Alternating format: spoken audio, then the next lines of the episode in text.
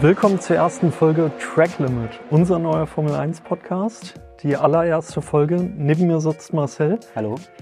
Und die erste Folge ist immer spannend. Vielleicht müssen wir den Leuten mal ein bisschen Kontext geben, so warum jetzt Motorsport, wie bist du überhaupt Mhm. dazu gekommen? Und Was mache ich warum eigentlich Formel hier? 1? Ja, warum sitzt Warum du hier? sitze ich eigentlich hier? also, hi, ich bin Marcel, äh, bin 34 Jahre jung und ich bin über meine Familie zum Motorsport gekommen. Mein Vater hatte einen Motorradladen oder hat noch.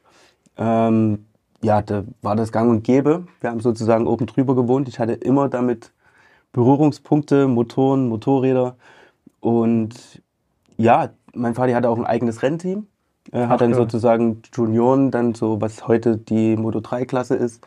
Der Weg Mhm. bis dahin äh, hat er sozusagen begleitet gehabt. Und ja, so kam dann eins zum anderen. Ich hab, bin ein riesiger MotoGP-Fan. Mhm. Ähm, hab seit 2001 kein einziges Rennen verpasst. Dieses das Jahr wird wohl heftig. das erste Jahr, wo ich sage, ich gehe das Thema mal ein bisschen entspannter an MotoGP. Äh, und so kommt das natürlich dann auch eins zum anderen, dass man dann das Thema Formel 1 kommt man ja dann nicht drum herum. Mhm. Ähm, je älter ich wurde, desto mehr ist es in den Vierradbereich gewechselt. und ja, jetzt seit ganz, ganz vielen Jahren jetzt Formel 1 Fan, würde ich jetzt, ja doch, Formel 1 Fan stimmt schon, aber ich bin jetzt nicht so der Fan, der sagt, okay, ich unterstütze jetzt das Team oder den Mhm. Fahrer, sondern allgemein diese Technik und die Begeisterung dahinter. Ja, ich glaube, Ähm, da geht es uns ganz ähnlich. Sehr, sehr schön. Sehr, sehr Weil, schön. also ich finde Formel 1 ist einfach so ein Sport, das habe ich auch witzigerweise irgendwann selber erst rausgefunden, weil Mhm. Bei mir in der Familie gab es überhaupt nicht diesen Motorsport-Kontext so. Klar, über meinen Vater war ich schon immer auch Auto begeistert, aber jetzt nie, dass wir irgendwie mal zum Rennen gefahren sind oder Rennen Ah, angeguckt haben oder so. Also das tatsächlich gar nicht, was rückblickend sehr schade ist. Ähm, aber ich habe dann irgendwann rausgefunden, so, okay, Formel 1 ist ein geiler Sport, da geht's um viel mehr als nur irgendwie drum, ein Team zu unterstützen, Mhm, sondern so, wie du gesagt hast, die ganze Technik drumherum, die Entwicklung, sowohl die Fahrer als auch die Fahrzeuge mit den Mechanikern und allgemein alles, was drumherum ist. Das stimmt, das stimmt. Auch mit Fahrerwechseln und so. Es ist einfach super spannend und da kann man sich wie in so ein Rabbit Hole richtig rein vertiefen. Ähm, das stimmt. ja. Das ist wie so eine kleine Soap, immer wieder neue Erlebnisse, neue Dinge. Ähm, das, wenn der Einfahrer, wie er mit dem anderen umgeht und so. Das, das ist gar nicht so das Rennen im Allgemeinen, sondern wirklich, was passiert drumherum. Ja, Und das sind auch die Dinge, die wir hier bei Track Limit, denke ich mal, ein bisschen genauer beleuchten möchten. ja. Ähm, was erwartet euch denn eigentlich hier bei Track Limit? Also die erste Folge, ich fasse mal kurz zusammen. Unser Plan ist, dass wir jeden Montag nach einem Rennen eine Podcast-Folge präsentieren, bei der wir euch sozusagen ähm, mit durch das Wochenende nehmen, mit durch das Renngeschehen begleiten und einfach einen kurzen Abriss geben, was gibt es Neues in der Formel 1-Welt. Jeden Montag neu und dann Sofern halt ein sagen- Rennen stattgefunden. Sofern halt natürlich ein Rennen stattgefunden hat. Das muss man dazu sagen. Ist ja diese Saison doch gut gefüllt, der Kalender. ich denke mal, wir haben ordentlich zu tun. Das wird auch für euch schöner Content. Und wir starten tatsächlich jetzt aktuell mit den Testfahrten. Wir haben uns jetzt drei Tage die Testfahrten äh, intensiv angeguckt, würde ich sagen. Also bei mir lief eigentlich immer nebenbei ein äh, Stream, auch wo ich jetzt unterwegs war, habe ich dann nebenbei halt, wo ich Auto gefahren bin, das Handy liegen gehabt und habe zumindest den Audiofeed mir angehört. Immer aufs Display schauen geht dann natürlich nicht, weil ich bin ja selber Auto gefahren. Ähm, aber das wollte ich mir nicht entgehen lassen. Sehr, sehr schön. Ja, dann würde ich sagen, starten wir mal rein. Ihr habt uns kurz kennengelernt und wir fangen an mit den Analysen der Testfahrten. Ähm, wo haben die Testfahrten denn stattgefunden dieses Jahr? In Bahrain. In Bahrain. Natürlich bei bestem Wetter mit Wind. Bei bestem Wetter, genau. Die Testfahrten haben äh, drei Tage lang stattgefunden, vom 21.02. bis 23.02. Und äh, in Bahrain und jeweils von 8 bis 17 Uhr gab es äh, mitteleuropäischer Zeit die Testsessions. Äh, witzigerweise in äh, Bahrain war es von 10 bis 19 Uhr. Da sind sie noch ein bisschen in die Dunkelheit reingefahren, damit sie dann schon mal ein bisschen so das Feedback haben, wie die Fahrzeuge reagieren bei unterschiedlichen Temperaturen etc.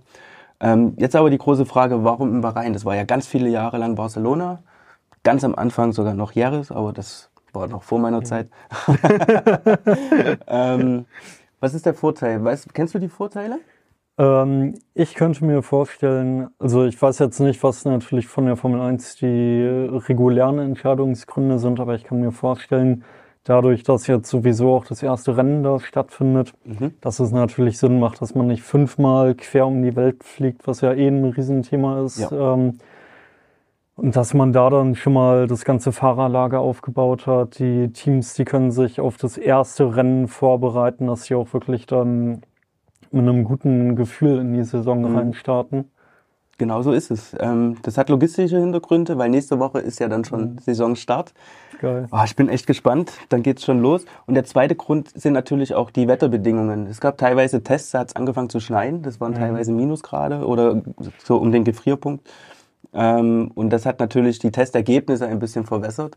Mhm. Und diese ganzen positiven Punkte mit Logistik und Wetter äh, war sozusagen der Grund, warum das jetzt in Bahrain ausgetragen wird. Und ich fand auch einen Punkt, den ich in irgendeiner der Sessions mal aufgefasst habe, fand ich ganz spannend, dass beim Wetter ja auch der Wind eine Rolle spielt, weil mhm. die Formel 1 Autos ja gerade beim Anbremsen in irgendwelchen Kurven oder auch in schnelleren Kurven sehr windanfällig sind. Mhm. Und das in Bahrain, da ist ja zeitweise auch mal ein bisschen windiger. Und dass die Teams da dann auch schon mal so als netten Nebeneffekt ein gutes Gefühl dafür ja. bekommen, wie windstabil das Fahrzeug eigentlich ist. Da kann ich schon mit einem ersten Fun-Fact äh, äh, äh, rausposaunen. Geil. Ähm, in den Tests ist mir öfters aufgefallen, dass die Teams äh, die Fahrzeuge so bei 200 km/h limitiert haben. Mhm. Also sprich, äh, da gibt es eine schöne Aufnahme von Kevin Magnussen. Er fährt auf der geraden Strich 200 Vollgas, aber das Auto fährt nicht schneller, ist sozusagen limitiert. Ähm, das hat den Hintergrund, dass im Windkanal bloß 180 km/h im Durchschnitt verwendet mhm. werden dürfen. Und mit diesen mehreren Runden, äh, bei denen die 200 km/h sozusagen als Limiter haben, gleichen die sozusagen die Windkanaldaten mit den Daten äh, auf der echten Rennstrecke ab und können somit errechnen, ja. wie nah sind sie wirklich an dieser okay errechneten ja. Simulation dran. Und das fand ich sehr, sehr spannend. Das wusste ich zum Beispiel bis dieses Jahr auch noch nicht. Das war mir auch neu. Mhm. Das ist echt ein spannender Effekt. Freue ich mich. Aber ich kann mir auch vorstellen, dass Haas dann einfach vergessen hat, den Motor wieder aufzudrehen. aua, aua, aua, aua. Okay, dann das ist eine gute Überleitung. Dann machen wir gleich mal mit Haas weiter. Was gibt es bei Haas so Neues? Ähm, ja, gefühlt waren die halt dabei. Ich fand sie ja. haben jetzt nicht besonders krass überzeugt, wobei auch im Vorhinein jetzt nach dem ähm, Wechsel vom Teamchef wurde ja ziemlich schnell deutlich, dass da einfach gar nichts läuft und mhm. ähm, das hieß dann ja auch sehr schnell, dass man wahrscheinlich als letzter in Bahrain die Tests abschließen wird und auch allgemein das erste Rennwochenende. Also war jetzt irgendwie auch keine große Überraschung an der Stelle. Genau, wir waren ja teilweise nach dem Testtag fünf bis sechs Sekunden hinter der Spitze, mhm. ähm, was einen riesen Abstand hat. Aber das muss man mit Vorsicht betrachten. Ähm, Haas hat sich rein auf Longruns konzentriert. Mhm. Ähm, sprich, Tag 1 und Tag 2 und auch Tag 3 wollten sie ursprünglich Longruns machen. Mhm. Und in Tag 1 mussten sie sogar noch die Reifentests von Pirelli noch mit durchführen, weswegen sie so einen riesen Rückstand hatten. Aber was cool war, ähm, laut den letzten Interviews sieht es so aus, dass die Long Run Tests, äh, 1, 2, 3, die Long Run Tests äh, sehr erfolgreich waren. Äh, besser wie erwartet, so dass sie am Tag 3 äh, die Long Run Tests weggelassen haben und sogar Qualifying Tests gefahren sind. Ja, das ist richtig gut. Das ist sozusagen, ich war auch erstmal erstaunt, dass die 5,8 Sekunden an Tag 2 hinten waren, dachte ich mir, mhm. oh je, das ist aber großes. Mhm. Aber wenn man da ein bisschen tiefer reingeht, die Fahrer sind auch nicht zufrieden, aber sagen, es geht in die richtige Richtung. Aber, ja, ich meine, die hatten ja letztes ja. Jahr auch echt große Probleme mit ja. den Reifen, dass die zwar auf eine Runde mal eine ganz gute Zeit hingelegt mhm. haben, mhm. so. Ja. Da waren die teilweise ja echt äh, erschreckend schnell. Ich glaube, Hülkenberg P5 in Kanada, glaube ich. Müsste ich noch ja, mal. Also da, da gab es so ein paar Ausreißer, mhm. wo die echt gut dabei waren. Ja. Aber dann, sobald es ans Rennen ging, da haben die gefühlt, egal welchen Reifen die draufgezogen haben, nach drei Runden ähm, direkt abreißen lassen. Das stimmt, das stimmt. Also da ähm, hoffe ich einfach mal, dass die dieses Jahr ein bisschen gespannt. bessere Performance zeigen. Nachdem Günter Steiner jetzt halt nicht mehr da ist, ähm, also ich habe jetzt schon einige Kommentare auch so gelesen, dass viele jetzt, sich jetzt wundern, warum das Auto so schlecht ist. Man muss das ein bisschen einordnen. Nur weil jetzt ein neuer Teamchef da ist, heißt das nicht, dass jetzt ein neues Auto da ist. Ja. Also bis der neue Teamchef sozusagen jetzt äh, Früchte trägt, das wird schon ein, zwei Jahre ins Land gehen. Aber ich habe große Hoffnung. Und ich muss aber sagen, persönlich, ich mag diesen Günter Steiner total. Ja, das ist, das ist so Ja? ein Charakter. Ich mag Okay. den. Der ist mir super sympathisch äh, mit seiner Art. Aber wir, es hat halt viele Jahre, oder es hat sich jetzt viele Jahre gezeigt, dass, dass es halt keinen Erfolg gebracht hat. Und mal gucken, bis der neue Teamchef, bis das alles fruchtet, zwei, drei Jahre, dann sehe ich Haas hoffentlich ein bisschen weiter vorn. Ja. Ich meine, die waren ja zwischendurch auch echt mal gut dabei. Ja. So die ersten zwei Jahre, ersten drei Jahre, da haben die ja echt gute Performance gehabt. So gerade für ein Team, was neu in die Formel 1 gekommen ist. Aber jetzt so fragt man sich auch gerade mit der ähm, ganzen Thematik rund um Andretti, ob die jetzt in die Formel 1 kommen. da Oh, fragt ja, man sich ja, ob es nicht einfach besser wäre, das Team zu verkaufen. So. Aber ähm, Ja, ja, Andretti hat da, ich das glaube, ein bisschen andere Power. Ähm, Ja, ich, ich bin, ich bin gespannt. Also, die haben ja auch noch nicht ab, aufgegeben, aber das ist, glaube ich, ein Thema für ein anderes Podcast, für eine andere Folge. Da, du, wir haben noch genug Rennen, wo wir Genau, über die Performance von denen sprechen wo wir äh, Haas nochmal thematisieren können. Mhm.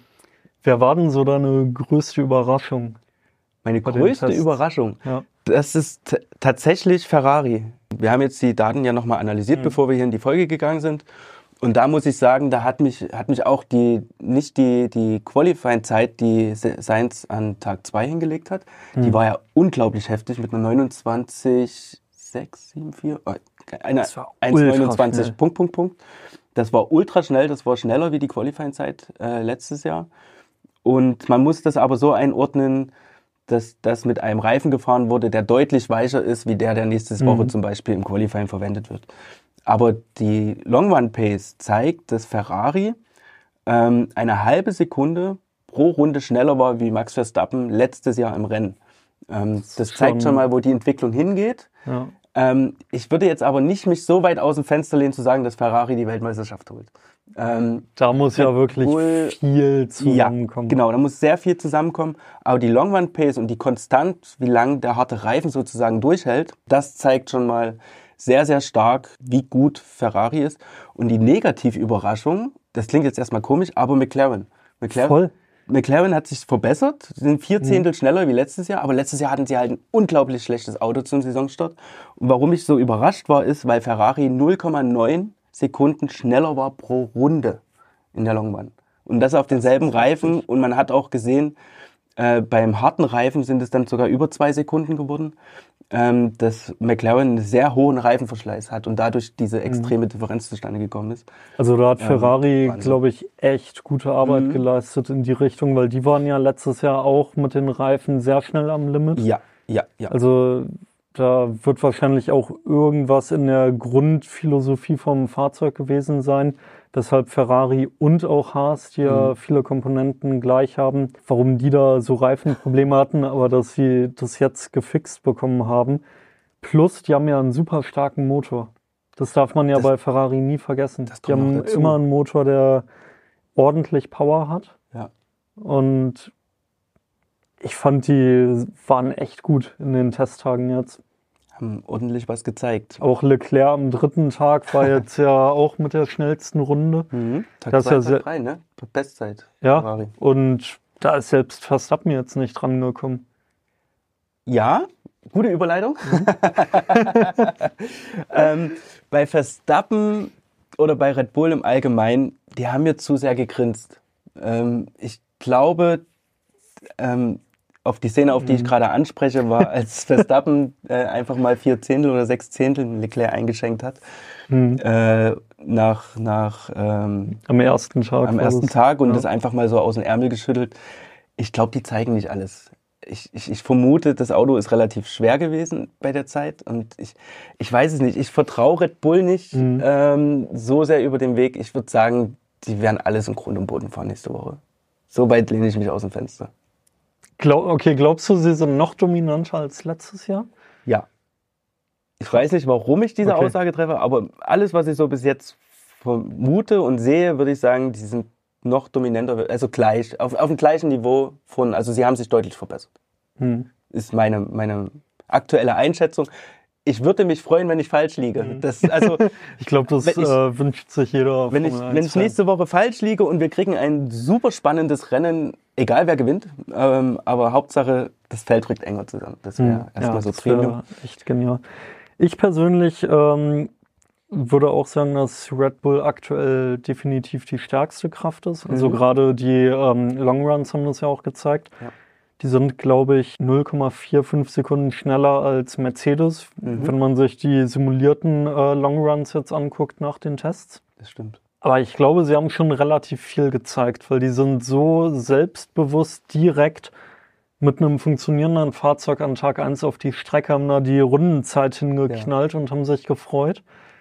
Und ähm, haben es dann an Tag 2 und Tag 3 nicht geschafft, irgendwie am Ende zu landen. Und wenn man sich letztes Jahr Okay. anguckt, so da hat Max ja schon häufiger einfach mal so, auch wenn er es nicht gebraucht hat, einfach nochmal gezeigt, dass er eine Sekunde schneller fahren kann als alle anderen. Und das Oh so ja. im Rennen. Oh ja. Also die eine Situation, wo er unbedingt nochmal ähm, reinkommen wollte und das Risiko eingegangen ist, ähm, nur um dann nochmal mit dem neuen Reifen eine Bestzeit hinzuknallen. Und es schafft. Er das mit Abstand geschafft hat, so, aber er hat ja im Grunde genommen seinen Sieg damit riskiert, weil dann wurde es auf einmal knapp. Mhm. So hätte auch anders ausgehen können, wenn der Pitstop Ein- nicht ein sauber gelaufen wäre. Mhm. So, und jetzt im Test ähm, an Tag 1 komplett abgeliefert und an Tag 2 und 3 halt irgendwie nicht. Irgendwie So, lief auch nicht knapp alles am Plan nach, Ja. Tag zwei. Ne? Da, da gab es irgendwas mit, mit, ähm, mit der äh, Kühlung. Oder war es Kühlung oder Luftführung? Mhm. Also irgendwie hatten sie da Probleme an Tag zwei, dass Paris dann nochmal rein musste und dann ein hm, bisschen Reparaturarbeiten, in Anführungsstrichen. ja. Ähm, Also sie sind erstaunlich gut gestartet, fand ich. Und dann ähm, hätte ich an Tag 2 und 3 zumindest erwartet von einem Team, was so äh, gut in die Tests reinstartet, dass sie einfach, weil sie es können, nochmal die ähm, schnellste Rundenzeit holen. Weil man muss ja bedenken, Verstappen war nicht weit hinter ähm, Leclerc. Aber er war halt hinter ihm. so, und das kann Max nicht gefallen. ja, aber Red Bull zeigt auch, dass das Konzept, was Mercedes letztes Jahr hatte, funktioniert. Mhm. Wo wir bei Das- Mercedes sind. Boah, Was, ja. wie, wie schätzt du Mercedes ein dieses Jahr? Ähm, ich glaube, Mercedes zeigt noch nicht alles, was sie haben. Oh, das wäre toll. Und äh, das ist auch eine Sache, die man jetzt vermehrt wohl im Paddock gehört hat. Also es gab Mhm. jetzt viele Berichte darüber, dass es sich für die anderen Teams ein bisschen so anfühlt wie Mercedes die Jahre zuvor, die halt ihre Tests gefahren sind. Auch die Statements, die von Russell oder Hamilton kamen, die waren ja sehr verhalten. Also die haben nicht viele Eindrücke gegeben, nur so, ja, Auto fühlt sich besser an. So, ja, es sah auch besser aus auf den ähm, Rundenzeiten. Das stimmt. Aber ich glaube, die haben den Motor noch nicht voll aufgedreht. Mhm. Ähm, und gerade dieser neue Frontflügel, Der der muss weg, ja. so einen Unterschied machen, weil der vorne im mittleren Bereich vom Fahrzeug die Luft viel besser an den Unterboden geleitet Mhm. werden kann. Und wenn man sich anschaut, wie Mercedes letztes Jahr im Grunde genommen dann im Rennen doch ganz gut mit dabei war. Mhm. Sie waren definitiv nicht die schnellsten, weil niemand war so schnell wie Red Bull. Also mit ganz großem Abstand nicht. Aber die haben jetzt ja alles über den Haufen geworfen. Komplett. Und das hat man am letzten Testtag auch nochmal gemerkt. Ähm, sie sind zwei Tage sozusagen mit einer ähnlichen Konfiguration gefahren. Mhm. Und am dritten Tag äh, haben sie den Querlenker, der ging von relativ weit oben nach unten, Ja. haben sie um mehrere Zentimeter nach unten Ja, mit genommen. dem Anti-Dive-System. Richtig, genau. Das- Dieses Anti-Dive ist, es ist, äh, kurze Erklärung, Anti-Dive ist, wenn man sozusagen bremst, das Auto wankt nach vorn. Das könnte man mit härteren Federn zum Beispiel wieder ausgleichen, äh, was aber dann wiederum andere Probleme verursacht. Und mit diesem Anti-Dive-System, ähm, oder System ist nicht das richtige Wort, glaube ich, äh, kann man das äh, ein bisschen feinfühliger ähm, ähm, einstellen. Und Das hat ja kommt das- Red Bull die, äh, letztes Jahr und auch Ja. vorletztes Jahr super geholfen. Und, und jetzt kommt das, was mich äh, oder wo mir Fragen aufgekommen sind. Ähm, der, wo der Querlenker angebracht, hat, dass er, äh, angebracht ist, das ist ja direkt am Chassis. Ähm, das heißt, diese ganzen Kräfte gehen in das Chassis. Sprich, das Chassis, was jetzt in dem Auto verbaut ist, war entweder an Tag 3 ein komplett anderes, was ich mir nicht vorstellen kann, oder die haben beide Befestigungspunkte da ähm, schon im Chassis integriert und abnehmen lassen. Das Ja. wäre der Vorteil, dass man dann von Rennen zu Rennen entscheiden könnte, nehme ich den oberen Punkt, nehme ich den unteren Punkt und man hat ganz andere Setup-Einstellmöglichkeiten, was, was auch wieder Vor- und Nachteile bringen kann. Also ich Weiß man halt hatte äh, Bilder gesehen gehabt, wo beide Konfigurationen im Vergleich waren Ja. und da sah es ein bisschen so aus, als hätten die so eine Platte mit dem Ankerpunkt von dem ähm, Querträger, Okay. der dann aber einfach einmal umgedreht wurde, also von oben nach unten. Ah, oh, das ist, Ähm, also ich glaube, die und jetzt das Auto lief ja. Es, ich fand Ja. auch heftig, wie ähm, stabil auf einmal das Auto in den Kurven war. Mhm.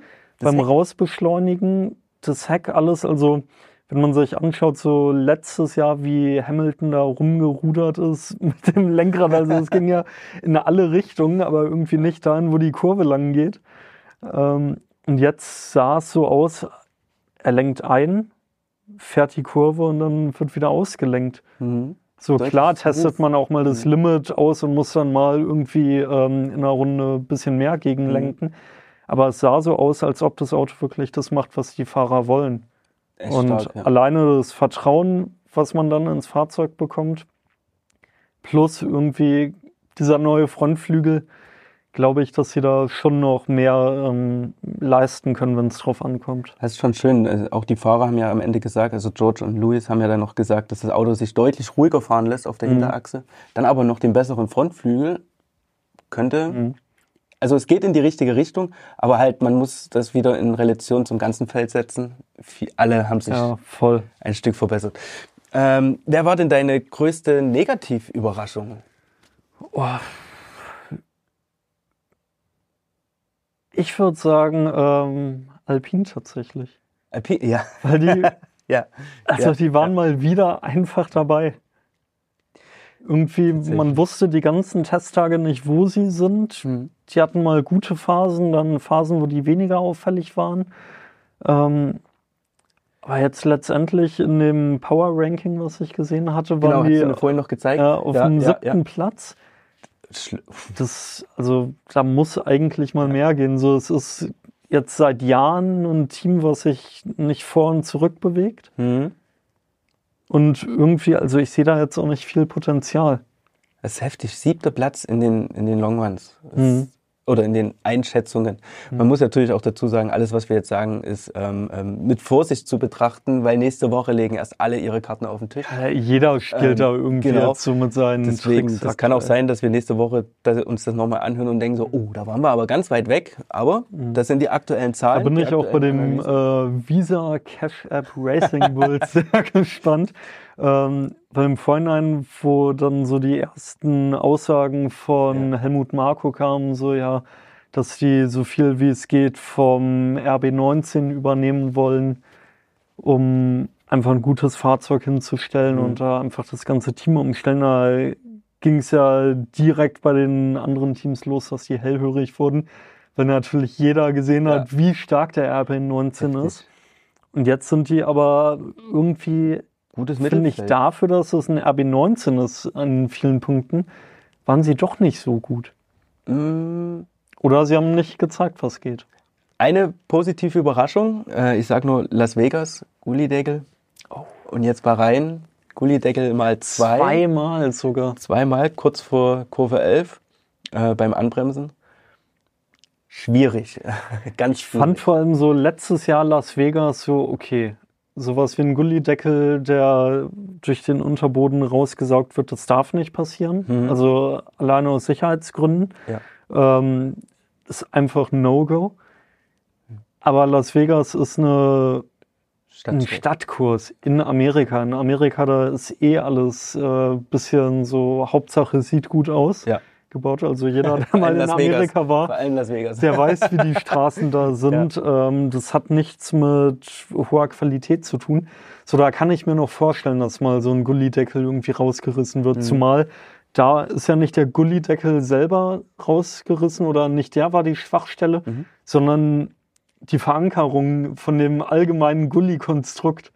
Das wurde ja aus dem Asphalt rausgerissen. Da spürt man, was für Kräfte da wirken. Ja, aber jetzt Bahrain eine richtige Rennstrecke, die seit etlichen Jahren auch im Rennkalender drin Ich ist. glaube 2004. Es müssten Ja, 2004. 20 Jahre jetzt ja. sein. Oh, 2000. Oh, für mich war das eine neue Strecke damals. Oh Gottes Willen. Ja, aber eine Rennstrecke, die jetzt so lange im Kalender ist, wo Ja. auch Rennen gefahren werden, die nur dafür gemacht ist, Hm. dass da zweimal ähm, ein Gullideckel rausgezogen wird. Genau, und dann an Das einer ähnlichen finde ich- Stelle oder zumindest dieselbe, derselbe Anbremspunkt, aber ja, weiter vor. Das ist, äh, also finde ich eigentlich noch schlimmer als Ja. letztes Jahr in Las Vegas. Ist, ist auch schlimmer, weil die Strecke ist auch extrem gut gewartet. Ja. Ähm, es ist alles neu gebaut. Ähm, es wurde immer gepflegt. Da wird richtig Geld reingesteckt in diese Rennstrecke, Mhm. dass sie gut erhalten bleibt. Und dass da sowas passiert, das zeigt schon. Man muss zur Verteidigung sagen, das ist eine Stelle, die, äh, die kommt da mit ungefähr 300 km/h an, lenken ein, bremsen Mhm. ein. Und das sind so die Stellen, wo sie 300 haben, einlenken, bremsen, so ein Ah, bisschen klar. so, wo viele Kräfte wirken. Und durch diese, ähm, ich komme gerade nicht auf den Namen, wie das aktuelle Formel 1-Konzept heißt. Der Ground Effect. Der, durch den Ground-Effekt. Ah, das ist so schlimm, wenn die Grundkenntnisse, ja, wenn es einfach nicht rauskommt. Es ist im Kopf, aber es kommt nicht raus. Genau, der Ground-Effekt. Ähm, das sind halt Sachen, die da mit reinspielen. Deswegen haben wir das die letzten Jahre nicht so oft gesehen. Das war ja wirklich sehr selten, dass mal was passiert ist. Aber ich glaube dir, äh, dass dieses Jahr auch der Ground-Effekt bei den Teams noch stärker ist. Also dass auch die Kräfte noch mal stärker sind. Ähm, weil ich fand, die Fahrzeuge sind alle sehr tief auf dem Boden gefahren. Ja. Man hat bei sehr vielen Teams sehr viele Funken gesehen. Mhm. Ähm, da geht, glaube ich, echt die Party ab. Von daher ist es eigentlich ein Zeichen, dass die ähm, Rennstrecken definitiv alle nochmal kontrolliert werden müssen. Ja. Dass da nochmal besonders drauf geachtet werden muss.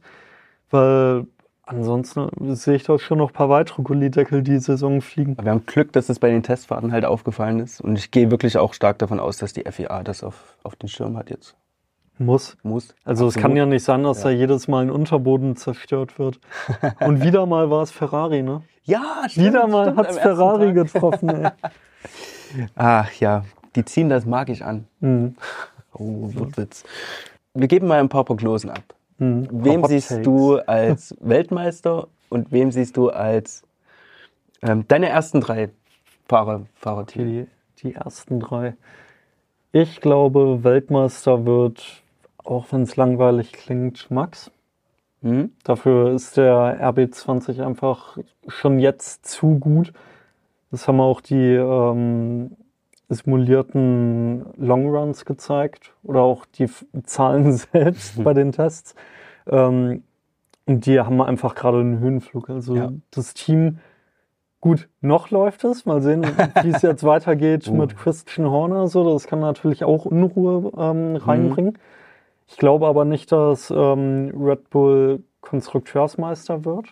Oh, okay. Das kann ich mir dieses Jahr tatsächlich nicht vorstellen, weil Paris war wieder erschreckend weit weg. ja. Ähm, er hat es ja nicht geschafft, besonders weit nach vorne zu fahren mit einem Auto, was ähm, zumindest auf Platz 2 in den Tests stehen müsste. Mindestens. Mindestens. Eher Platz 1. Das ist die Erwartung. Ähm, und wenn die den jetzt auswechseln, keine Ahnung, auch irgendein Ersatzfahrer müsste sich erstmal wieder reinfinden. Mhm. Wenn dann ein neuer Teamchef kommen sollte, so, es bringt alles Unruhe rein. Und ich glaube auch diese Transition, wenn die Entscheidung ähm, oder wenn wieder drüber nachgedacht wird, ob Paris wirklich Ist schon- ausreichend Schon gut schön, dass du jetzt so. drüber nachdenkst, dass sie bald wieder drüber nachdenken werden, ihn auszuwechseln. das ist Ja, eine gute Erwartung für das Paris. Es ist einfach so. ja. Ähm, und da müssen die sich natürlich Gedanken drüber machen. Und ich glaube, das wird die von diesem harten Konstrukteurskampf ähm, auch ein bisschen abhalten. Mhm. Weil die schauen müssen, dass das Team trotzdem allgemein jetzt nicht in alle Richtungen auseinanderfällt. Ähm, deswegen glaube ich, Max wird Weltmeister, aber Red Bull wird nicht Konstrukteursmeister. Hamilton sehe ich auf Platz zwei. Okay. Cool. Also, weil der der Mercedes der sah auch gut aus und ja. ich glaube, jetzt zum ersten Mal seit zwei Jahren hat Hamilton wieder das Gefühl, dass er ein Auto hat, mit dem er das mhm. machen kann, was er will. Ja. Und bei allem, was man so die letzten Wochen von ihm gehört und gesehen hat, irgendwelche Aussagen, so der, der will gewinnen wieder. Absolut. Alleine auch die Drive to Survive Folge, so da wurde in den ersten drei Folgen dreimal mindestens erwähnt, dass ja. er Weltmeister werden will. So. Definitiv. Ähm, und wenn er die Chance, die Saison hat, Rennen zu gewinnen, dann wird er auch alles dafür geben. Ja, ich glaube, das macht aber auch jeder Rennfahrer. aber Luis ist da noch mal ein bisschen fokussierter, würde ich sagen. Ja. Also es, ich glaube, 21 hängt ihn so stark nach, dass er da noch mal mit einem anderen Druck sozusagen Voll. dahinter steht. Voll. Und ähm. ich glaube, es ist auch schön, eine Saison oder nicht eine Saison, aber so eine ganze Ära bei Mercedes nochmal ordentlich abzuliefern. Oh, oh das wäre. Ich würde es ihm wünschen. Mhm. Sehr sogar. Ähm, okay, Platz 3. Wem schätzt du, macht den dritten Platz dieses Jahr? Ich glaube, es wird Carlos Sainz. Wow. Und das wird besonders hart, wenn man bedenkt, dass er bei Ferrari rausfliegt. Ja, ja, ja. Aber der war so schnell die ähm, Testtage, der ist so gut mit dem Auto klargekommen. Ich hatte auch das Gefühl, er ist schneller klargekommen als Leclerc. Mhm.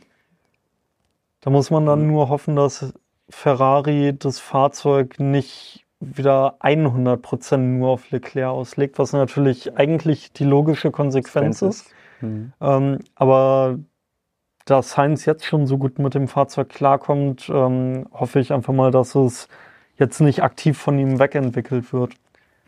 Das, das schauen wir mal. Oder dass es irgendwie ein äh, Konzept ist, mit dem jetzt beide gut klarkommen. Also ich bin auch gespannt. Ich würde Platz 1 Max mhm. mit Red Bull. Da gibt's, ich würde auch sagen, sie werden Konstrukteursmeister. Okay. Ja, das, das äh, werden wir dann Ende der Aber Saison jetzt, noch Jetzt lehne ich mich aus dem Fenster. Ich sage, Leclerc macht Platz 2. Boah. Und Perez Platz 3.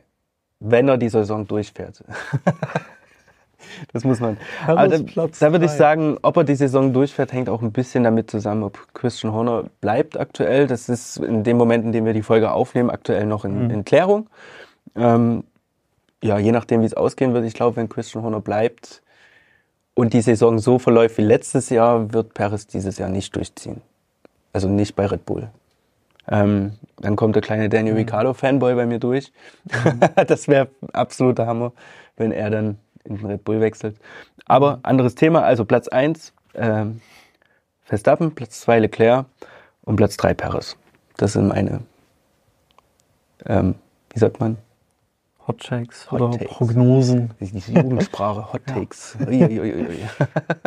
ähm, aber nochmal zum Thema Paris. Ja. Ich persönlich kann mir auch, weil du jetzt äh, Daniel angesprochen hast, mhm. kann mir auch vorstellen, dass es da nochmal ein bisschen turbulenter insgesamt ähm, ablaufen wird.